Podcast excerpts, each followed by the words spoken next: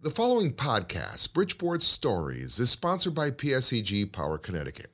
PSEG is committed to the communities they serve, transforming the way we think about energy by building systems that use less to promote environmental sustainability and a bright future together.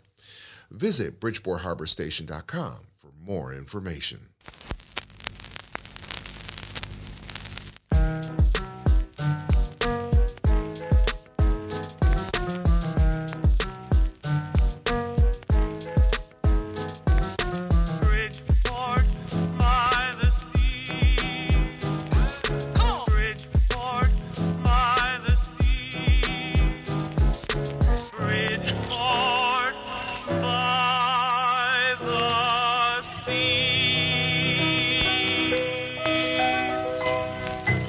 Guest today is uh, my old high school uh, classmate, Stephen Talischek from the east side of Bridgeport.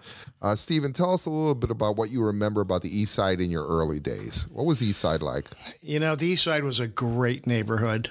Um, it had everything that you needed from an adult perspective, from my parents who had yeah, come over from Europe, World War II in 1948, everything that they wanted, uh, everything that I needed as a kid. We had plenty of places to go see the movies. If you wanted pizza, fish and chips, uh, you knew which liquor stores you could go to when you Where were was the nearby theater?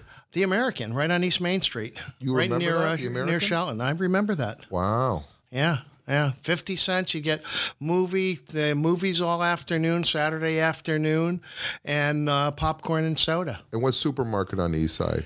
Oh well, we had a whole bunch of them. I mean, we had First National over on Boston Avenue. We had Gemma's Market on East Main Street. We had Lucy's, which was the little uh, yeah, Italian market. We had the Greengrocer across the street from that. We had Ann's Bakery, Swirling's So Bakery. there was you no food desert back then.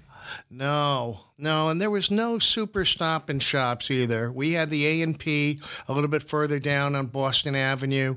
We had First Nationals, you know, and and plenty of you know, with the chicken market down the street on live Brook chicken? Street. Live chickens? Absolutely right. You want something for Thanksgiving, you want a turkey, you go pick the bird out. Next thing you know, he's on your table, still fresh. Was the neighborhood you were in? Was it an ethnic neighborhood? It was uh, it was pretty ethnic. Um, it, it was you know we What were, street were you on? Yeah, I was on the corner of Ogden and Brook. Now we were, you know, I'm Polish, obviously. There are a lot of Eastern Europeans, Ukrainians over in my exact neighborhood, but I'm on the corner of Ogden and Brook, one block over So on the corner up- of You were on the other side of the railroad tracks. Oh yeah, You were to the north of the railroad tracks. well beyond you know St. Michael's and Pulaski Street. Yeah, Okay. I was a block away from St. Charles, which really had a, con- a religious congregation that was mainly Irish. So you were as a as a Polish person, you were a little further outside of your comfort zone. You weren't in the St. Michael's neighborhood, right? Was it mostly St. Michael's where the No, Polish you know was? what? It wasn't like that. There were people, you know, within blocks. And if I go a block the other way on Brook Street, we had St. John Nepomucene. And I go two blocks down on Arctic Street, and we had St. John the Baptist. You know, we had all these different churches. They they had their populations. It was a very mixed ethnic population, mostly European, you know, uh, but not all European and it was it was fantastic. We had the old Mill Green. You can play over there, get on your bicycles, and go down to Beardsley Park Thursdays. Thursday evening, mom, you get on the bus or walk because we did a lot of walking back in those days, and and you know, we went down to uh, downtown for all the shopping. Did a lot of window shopping, kind of thing. I remember being the the the first. My father had the first television remote control. It was me. He'd say change the channel. I'd have to get up and change the channel. That was it. That's the way it worked.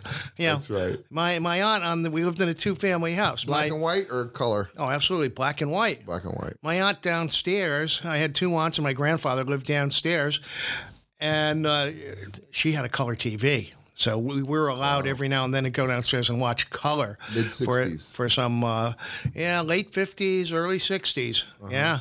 Yeah, and everything went off at midnight, you know, with the the uh, Star Spangled Banner and the flag waving. And then if you got up early enough in the morning, six o'clock, you'd get the farm report. It was a different world. And what what were the kids doing? Uh, were there fist fights and Of course there and were. everything? There were fist fights, and you'd throw rocks at each other, and you'd throw snowballs at trucks, and you'd put ash cans and garbage cans and see how high you can blow the lids off. It was all harmless fun, you know, kind of thing. Today, you know. Eh, people wouldn't look at it the same way. It's a different story. But we, you know, like I said, we get on our bicycles. We'd go down six, eight blocks. We're over at the old Mill Green. That was where we played football all the time. Right. Long and narrow Right. kind of thing. You go a couple more blocks, and you're over over on uh, Asylum Street, and you're at the Little League field. And so you play Little League baseball over there, you know, kind of thing. Never realized that in the in August after, you know, you don't have any school, you're going to play a game, it's hot and everything, and you go down and there's a little creek that ran, you know, from way up in what we used to call the Remington Woods property, ran down. Today, you know, we get connects into the Yellow Mill. Right. Uh, you know, I've learned. And, uh, you know, you'd go down there and you'd cool off, and you really didn't understand why today the creek is running blue, tomorrow it's You running actually went red. into the creek? Yeah. Really? I mean, it wasn't deep. It was a couple of, you know, maybe a foot deep, couple of three, Uh-huh. Is that six near feet wide. the uh, cemetery there?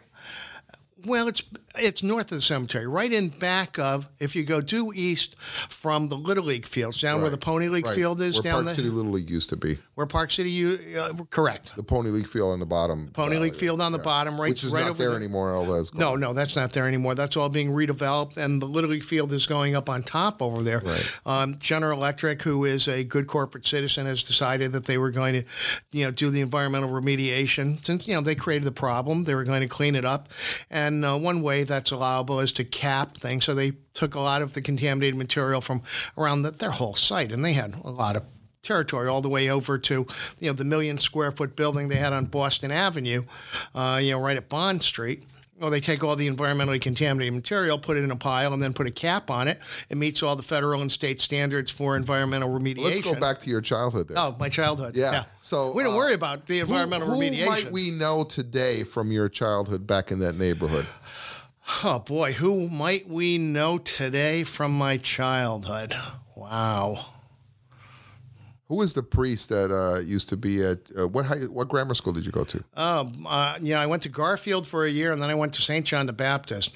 Monsignor Dolan I uh, was the Monsignor that I remember over there. Father Tom, I don't remember what his name was. He was the, the young guy, you know, kind of thing. And who did you Um, hang out with? What what groups did you hang out with? Yeah, different people from different areas. You know, my brother was a year older, so we had a lot of friends in common. We went to school together. We all went to the same schools. So, you know, we started off over at St. John the Baptist, and then from St. John the Baptist, my brother and I, as you, you know, went, went to Kolbe. Right. Uh, you know, kind of thing. When Kolbe was only a boys' school, you know, kind of thing. It was mostly Polish, right? And and uh, Yeah. African Americans and Puerto Ricans were starting to participate or go to that school. Yeah, yeah. I mean, it was it was a great school, and you know, and I look around today and I see different people from yeah Kolbe High School who Where Bridge Academy is today. where Bridge Academy is today. Yep. And uh, yeah, everybody is doing well. well. I think we got a good education, kind of thing.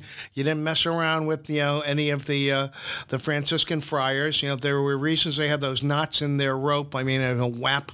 And uh, and Father George, you know, he was a boxer before he came a, Yeah. before he became a priest. Um, and you know, you didn't mess with him. Otherwise, he'd knock you down. Right. Okay, sure Frank Fusey, Yeah. who you know, another great, great guy, you know, kind of thing. Uh, you know, over the years, you learn who these people were as you get older and the different businesses that they have and what they did, you know, outside of being your teacher, kind of thing. Was it valuable to have been a part of Kolbe High School as a youth? Uh, was it valuable? You know, I think it was. And, and I think that, you know, there's less pressure, you know, sort of on you when you don't have to worry about how's my hair today? Am I wearing the right pair of sneakers? No girls right? in the school. Yeah, no girls, and nobody cared about fashion because you know everybody's wearing the same damn colored shirt, Right. pants, and jacket.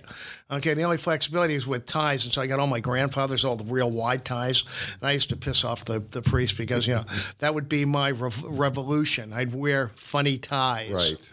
So Right. it was a you know it was a good life. I- Patches on the elbows. Uh, jackets. well, if they weren't there when you started, mom sewed them on Yeah. because you know you wore through it. You didn't throw it away. We weren't as disposable as we are today. So and was um, and those those were the days of Walter Luckett and the great basketball team. Walter Luckett, Tommy Boken, yeah. the great basketball teams. Yeah. That funny shot that Luckett had Right. over the back kind of thing. which- James Cox and Jimmy Cox, yeah. and all those guys. Yeah, yeah. And then uh, what happened after high school? What happened after high school? Uh, well, after high school, you know, I went to the University of Connecticut, uh, over in Storrs, kind of thing. Spent uh, about a year over there, and and I really wasn't in the mood to. For me, college was someplace I wanted to go to learn about things that I wanted to learn. I didn't really fall into the regimen of you must take this and you must take that and everything else. Um, so I lasted a year over in Storrs, and then uh, you know I got into you know I'd always been working with my hands, and you know my aunt and my mother were were seamstresses. And so I knew how to sew. I turned into an upholsterer. I went to the upholstery Really? training This school is something we don't know about. in you, uh, in New York City. It was on Waverly Place, right in the middle of the village. Really? And I lived there for about four or five months with uh, another friend of mine, Tom Wojtek from Bridgeport, who still is in the business, and um, and we learned how to do furniture upholstery, slip covers, and things like that. And uh, so that's what I did. And then I went back to school, both between the uh, Norwalk Community College and UConn Stamford. so the upholstery thing didn't take. Well, you know what? Like I said, I enjoyed working with my hands. I ended up starting a business on Wall Street in Norwalk. The business did well, but after a while, yeah, I couldn't work anymore. All I had to do was run the business, and that's not what I enjoyed doing. I enjoyed working on things, being creative with my hands. Instead, I turned into a salesman. I said, "This isn't any fun anymore." I went back to school, you know, history and library sciences, and and continued continued that and uh, eventually, I don't know, you know, had that business until 1982. No, about I think 1985, 86. I uh, I finally closed that business down, you know, kind of thing, and started working for neighborhood housing services Ah, NHS. in the. South End. Good old NHS. Is that Bill Finch? Bill Finch was there, Bob Halstead, um, Dana Erlbacher, Where was where were Guy? Horvath. My office was uh, 37 Myrtle Avenue because I was in the South End. Oh, you're in the South End. There were other programs in the West Side. Dave Colleen. so that was out of a house, NHS. yeah, it was out of a uh, out of a UB house. Um, and you know, UB owned a lot of houses over there. They had them over there on Myrtle Avenue, and some people used to call that Teachers Row because what they did with all these old Victorian houses over there, they would rent them out to the teachers. Teachers needed someplace to live too, and so they had this whole conglomerate, half dozen, eight houses maybe, and they all had teachers in them. Uh, so we did a lot of work in NHS trying to you know revive the neighborhood, and you know that really started my my you know, kind of social uh, advance uh, to working to you know fix my city. And uh, and since that time, I've continued. How long were you with the that. NHS? Uh, I was with NHS. I started off on the board, I think, in 1982, and I think I started working for them in 1985, and I spent about five years with them. Then I went to the downtown. I was the second executive director after Lenny Grimaldi, plug for OIB, Yeah. um, of the uh, Downtown Special Services District. So um, for uh, at NHS, years. you you mentioned some Hall of Fame names. Uh, Dana Earlbacher, who I worked with at the Bank Mart, That's right. Mike Guy Freeman was also at the bank. Right, he was on the board. right? And Guy Horvath, who was a, a really good architect, right? And he still is, and he's in Southport working for, I don't recall the firm right now. And he but- lives right up the street here. Yeah.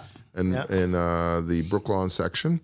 And you mentioned Bill Finch, who was our mayor, Bill Finch, and then uh, uh, Bob Halstead, Bob Halstead, and was uh, Keith uh, Cryan, everybody knows Bob, right? Dave Colleen. Keith Cryan, right? Um, wow, that's a great group. yeah. They all went on to do other things. They went on to do very good things. And what did you do? What did you uh, when you left there? What happened? well, And by the way, you already knew your wife. You were already married at this point, yeah, I got married like in 77. so you were a married young kid, yeah, I guess so. relatively speaking. Relatively speaking, yeah. Had a, had a couple kids of your own. Uh, not until 85 and 88. 88. Okay. Um, Anyway, I left Living where? Where were you living at Um, at that point, I was living in the South End. We South were End. urban pioneers when the South End was revitalized. that was a great time. Austin Street fun. Saloon. Austin Street, the Coach House over there at UB. Um, you had um, oh, the Merry Widow. Yep. Uh, don't forget the Blue Wow, Teapot. The Mary, the blue teapot. We had to step down You into had to go it, right? down. Yeah. Is yeah, that a Hungarian restaurant? Yeah, it was a part? great black break. Yeah, a great breakfast place. Mm-hmm. And then over by UB, over on the on the main street, you had Conti's. Um, you had there were like three different Kingsman, Kingsman Pub. Pub. Yeah. Okay, and a couple other bars over there Yeah, that I'm I'm sure. probably, you know, I don't know The if I. Bug Light, I think it was called, or something. Limelight, I forget. It was yeah, like. Limelight. I, I don't know. But anyway, so you uh, ended up going to what? After I left NHS, I applied for a job with the Downtown Special Services District. Okay. And um, yeah, I got the job with the Downtown Special Services District, and I was the executive director of that for Pre Bob Keeley. Pre Bob Keeley. Oh yeah, Yeah. yeah, yeah. No, the the only one before me was Lenny Grimaldi. Okay. Okay, and uh, I guess Tom Bucci was. Is that about right? Tom Bucci, I think, was mayor, Mm-hmm. Mayor, back then. yeah. And uh, Lenny Grimaldi was working for Tom Bucci. Mm-hmm. So he moved over to City Hall to work with Tom Bucci. They had an opening over there, and it was kind of funny because as I was going into my interview over at the Business Council office, kind of thing, was it Roy O'Neill, I think, in charge of Business Council in those days?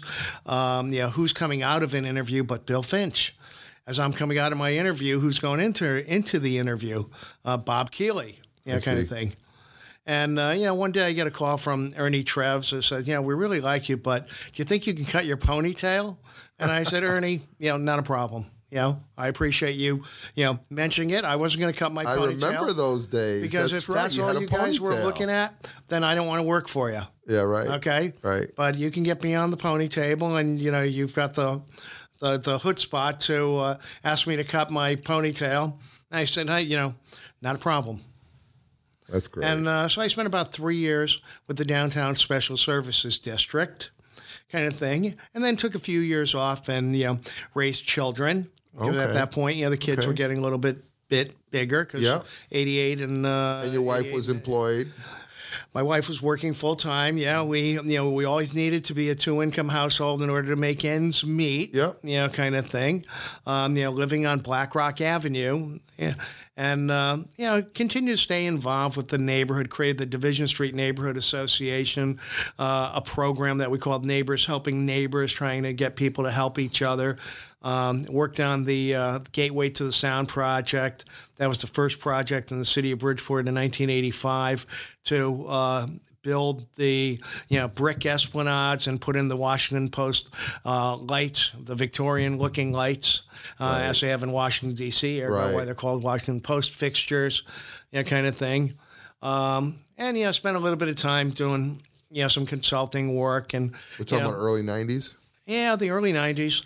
Okay. After '93, you know, in '95 started the Burroughs Community Center. Worked on worked on that. You know, worked with another local architect, David Barber, on projects like a battered woman shelter, some other stuff with the YMCA, YWCA. Um, did some grants writing on the state level and and got these projects going. And then you know, in the afternoon, I would still you know go pick up the kids from school, etc., and then uh, you know trim the roses in the backyard and play with the kids. Were you just good life. starting your fife and drum interests? Oh no, my fife and drum interest goes back to the Kolbe High School Minute Minutemen and uh, good old Richard Ryan. Richard Ryan. Richard right. Ryan, who passed away several years the guy ago with now. the patch on, on his eye? no. Who was Richard Ryan? Richard Ryan was a Latin teacher. Galias divisa en paces tres. Oh, which means Uh, all divided in three parts. okay. Okay, so um, yeah, I mean that- that's the days when we used to build catacombs inside the uh, classrooms, you know, for parents teacher night or whatever. So were you a drummer, flu- flutist? I was What- a uh, well, if it's a fife and drum corps, you don't have flutes. I, was- I was a fifer. Fifer. Fifer. called. Yep. Okay. Yep, and continued, you know, with with the the hobby with the fife and drum corps. Mm-hmm. Traveled all over. You know, we took school buses from Bridgeport to Williamsburg, Virginia. Okay, with the fife and drum corps. And those days, you know, it, the South was not like it is today. It was totally different. Um, it was, you know, very eye opening to look at the country at that early age. You know, I'm in high school. When am I? 16, 17, and uh, seeing the country from the from a bus ride. Didn't have all the interstates that we have today. Kind of thing, and of course, you know, buses never go over about Was that in the summertime, you 45 said? miles an hour. I don't even remember when it was. How long a trip was? it? Were we talking about weeks, days? No, months? it was a three or four day trip. Oh, okay. Yeah, yeah, kind of thing. That's still fun. So it was uh, it was a lot of fun, but you know it got me interested because you know everybody around us, my parents, you know they came from the generation that fought and won one World War II. You know, fife and drum corps. Connecticut has always had a history of that ye old fifes and drums. You know, starting in Connecticut, and there used to be thousands of fife and drum corps members and hundreds of various corps. Every school had their own. I mean, it it was it was. Great time, good time. When did you uh, start working for the city? I started working for the city in 1996. Okay. Um, yeah, I get a call from Mike Freimuth one day, and yeah, wants know if I want to want to work for the city. I'm going, well, I'm like, I don't know. You know, it's like I never really thought that I wanted to work for the city, that kind of thing. I go, what do you need? What do you want to do? He goes, well, you want to build a ballpark?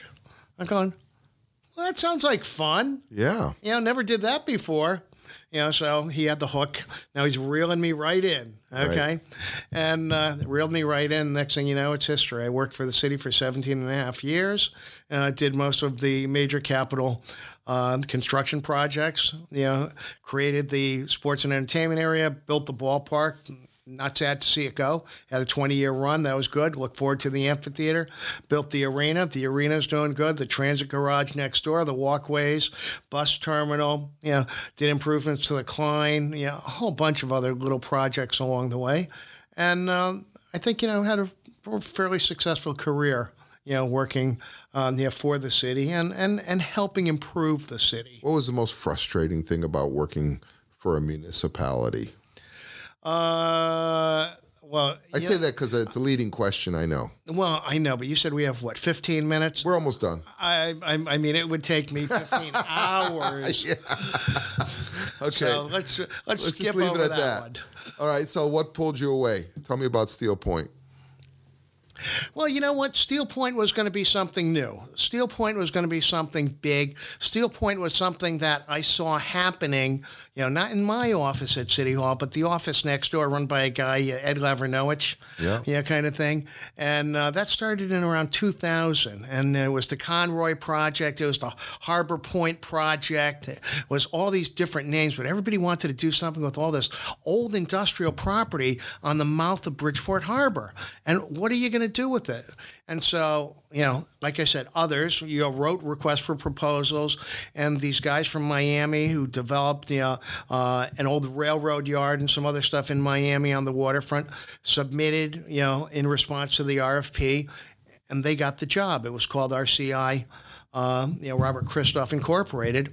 They created a local entity called Bridgeport Landing Development kind of thing. And I was working with them, with Bridgeport Landing, in around 2010, uh, 2012, when Barack Obama became president. He created the Tiger Infrastructure Program, uh, transportation improvements generating economic recovery. And in order to develop an area, you know, 52 acres on Steel Point, you needed to put all new infrastructure in there. We had gas pipes in there that were leaking that were 100 years old. The telephone wires string, strung all over the place. We had old industrial sites that had so much contamination because they used to be power plants. You know, steel used to be made on Steel Point, ergo the name Steel Point. Okay, there used to be ironworks over there. It was never open to the public. It was always an industrial area. So I was tasked with writing the grant application for the Tiger grant to the federal government because you know, I was doing a lot of grants writing with the city on all these other projects that I've already mentioned. We got the grant. I had to manage the manage the grant, so I'm down there managing the grant and managing the construction project because Freimuth had this attitude: if you're going to do something, you're take, taking care of it all. Mm-hmm. Okay, which you know I like working that way Your responsibility. Totally my responsibility. Okay, if it's an audit issue, it's my problem. If it's a construction issue, it's my problem. You know, it, it's all mine. Okay, I got nobody else to blame. So I had a great time doing that. Got the roadways in, and then you know one day I'm I'm talking to after a meeting I'm talking to the development uh, director, vice president development for uh, Bridgeport Landing, guy by the name of Mark Summers, and you know, he tells me how he's going to have to hire somebody because he just can't handle everything by himself. You know, okay, we got the roadways done, but now we have to raise the elevation of the entire peninsula nine feet in order to meet the new FEMA regulations. In order to do that, we've got to put in a new bulkhead. In order to do that, we've got to do dredging. We need structures and dredging permits. We need this. You know, there's a whole bunch of complications that people don't think about when you're trying to redevelop an old city and turn it into a city for the future. And, uh, you know, so he's mentioning that. And before he left my office, I said, Well, Mark, let me know when you're putting out a request, you know, kind of thing. You know, I'll probably throw a resume at you. And he looks at me and goes, Really? I'm going, Yeah. I said, I've had 17 and a half years over here, you know, kind of thing. You know, I'm, you know, I, I love working on big projects. That's that's what it, what I do. You know, so far we've gotten along working together for two and a half years. No problem there. Mm-hmm. And so the next thing you know, you know, I send them uh, uh, my resume, uh, you know, from home, not from the office. Send them a resume when I get home. I later find out he never got it. Uh, I think that was a Thursday. On Saturday, he calls me and says that uh, Mr. Christoph's going to going to call Mayor Finch and tell Mayor Finch that I'm leaving. And I said, really? Can you wait a couple of days and do that? Because, you know, I'm not ready for that. And don't we have to talk about a couple of things?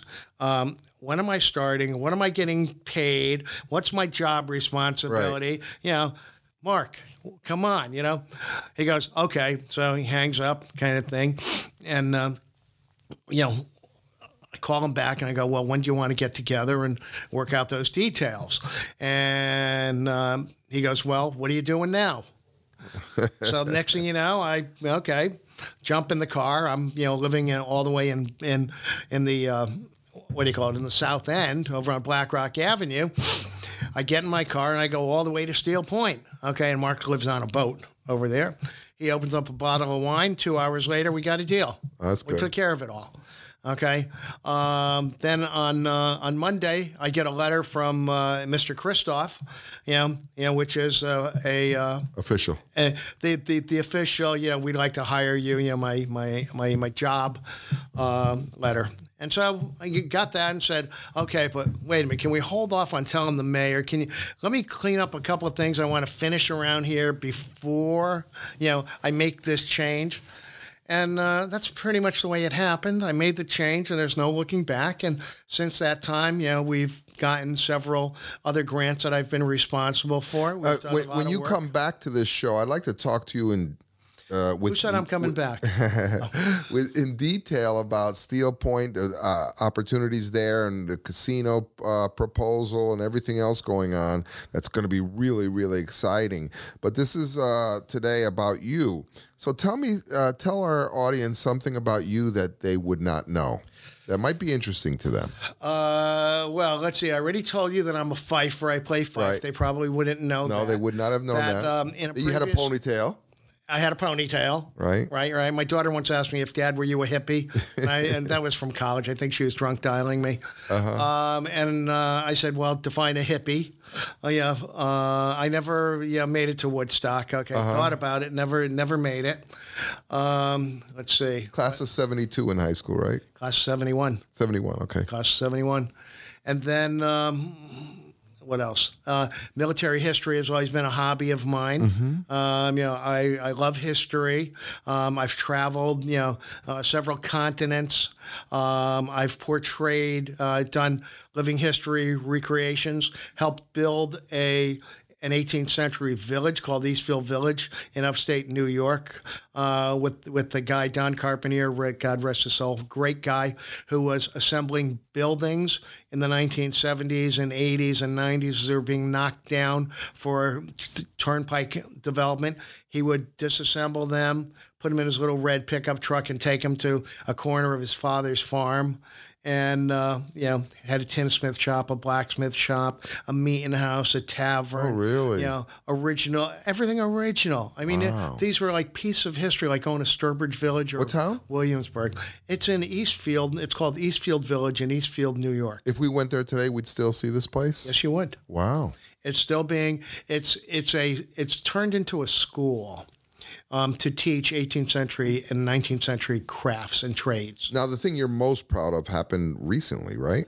Uh, my granddaughter. Well, that's one of my proud ones. My my granddaughter was born on the 30th of November, but you know, her- Congratulations. Her, big big brother will be five come March 2nd. That's true. You have two, right? Uh, I have I have two, and I'm proud of the of of both of them. That's right. you know, kind of thing. Um, you know, two great kids myself. You know, uh, a son and a daughter, Stephen and, and Jennifer. You know, Stephen is off in uh, in Madison, living in Madison, and working with the uh, U.S. Army, doing Homeland Security type work. And then, uh, yeah, my daughter is working for what used to be Major League Baseball Advanced Media, recently became part of uh, Disney, um, doing project engineering, know, for them in. Uh, Chelsea Market in uh, Manhattan, living in Brooklyn. What and are- she says Bridgeport's the next Brooklyn. That's what I wanted to ask you. Bridgeport. What is it about Bridgeport that maybe still gives you confidence and hope that there's a, a lot to look forward to? You know what? I'm a very simple person. Um, you know, I, I don't really play politics. You know, it's not my game kind of thing. You know, I think through my life, I've enjoyed doing things, getting things done, whether that's working with my hands on a piece of furniture, whether that's playing this silly little 12 inch tubular wooden musical instrument, which is very simple, or whether it's writing a grant for a state or federal you know, project and building roads and ballparks and arenas and, and everything else. And I think the one thing that's always I've, I've had is faith in people. Um, and I've met a lot of good people in Bridgeport. Um, I've met a lot of people, not a lot. I've met some people that I wish I never did meet. Okay. But you know what? That's part of life. Um, and what gives me faith is the caliber of the people who are here and are doing different things here. As Nancy Hadley, who is our economic development director at one time, would say, you know, Bridgeport's got good bones. You know, and it's got, you know, so we had all these pieces of development going on. It's just a matter of pulling them all together. That's where we're at now. Yeah. Pulling it all together. Pulling it all together. And that's where, you know, when the opportunity with Steel Point, I'm going, okay, I got a 52 acre canvas. Wow, that's a lot. And then we ended up buying, you know, uh, through an RFP process, another 40 acres across the way at the old Carpenter Tech site, you know, kind of kind of thing. Uh, so we have, you know, almost 100 acres on Bridgeport Harbor. We've got, you know, a, we've established a boat works over there, which is a, a marine boat yard. So we'll have commercial or recreation boats.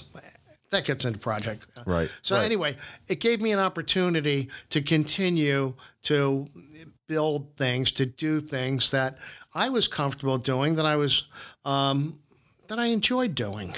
Uh, yeah, I mean, I turned 65 this year. I could retire. Why? Right. I'm having fun. You like what you're doing. And I and I think that there's a lot of other people who you know are having fun doing what they're doing, and they're helping to make Bridgeport a better place. And yeah, it's a struggle, but oh well, life is a struggle every day. You, every time you get up out of bed, it's, it's it's a struggle. It's not the kind of struggle that my parents went through when uh, they lived through World War II in uh, in Poland. Well, well, Steve, uh, thank you for that. Um, you're right. Uh, what your parents went through paved the way for you, and you're paving the way for your children. And God bless you and your family. Thank you for joining us. And what the audience doesn't know is that Steve came here for something different. We had a meeting planned for today, and I pulled him in, and so he's our first guinea pig. I mean, our first guest. All right. So thanks, Steve, and uh, we'll talk to you soon. Brian, Frank, thanks, thanks, guys. Good luck on the uh, on the pods. The preceding podcast, Bridgeport Stories, was sponsored by PSEG Power Connecticut. PSEG is committed to the communities they serve, transforming the way we think about energy by building systems that use less to promote environmental sustainability and a bright future together. Visit BridgeportHarborStation.com for more information.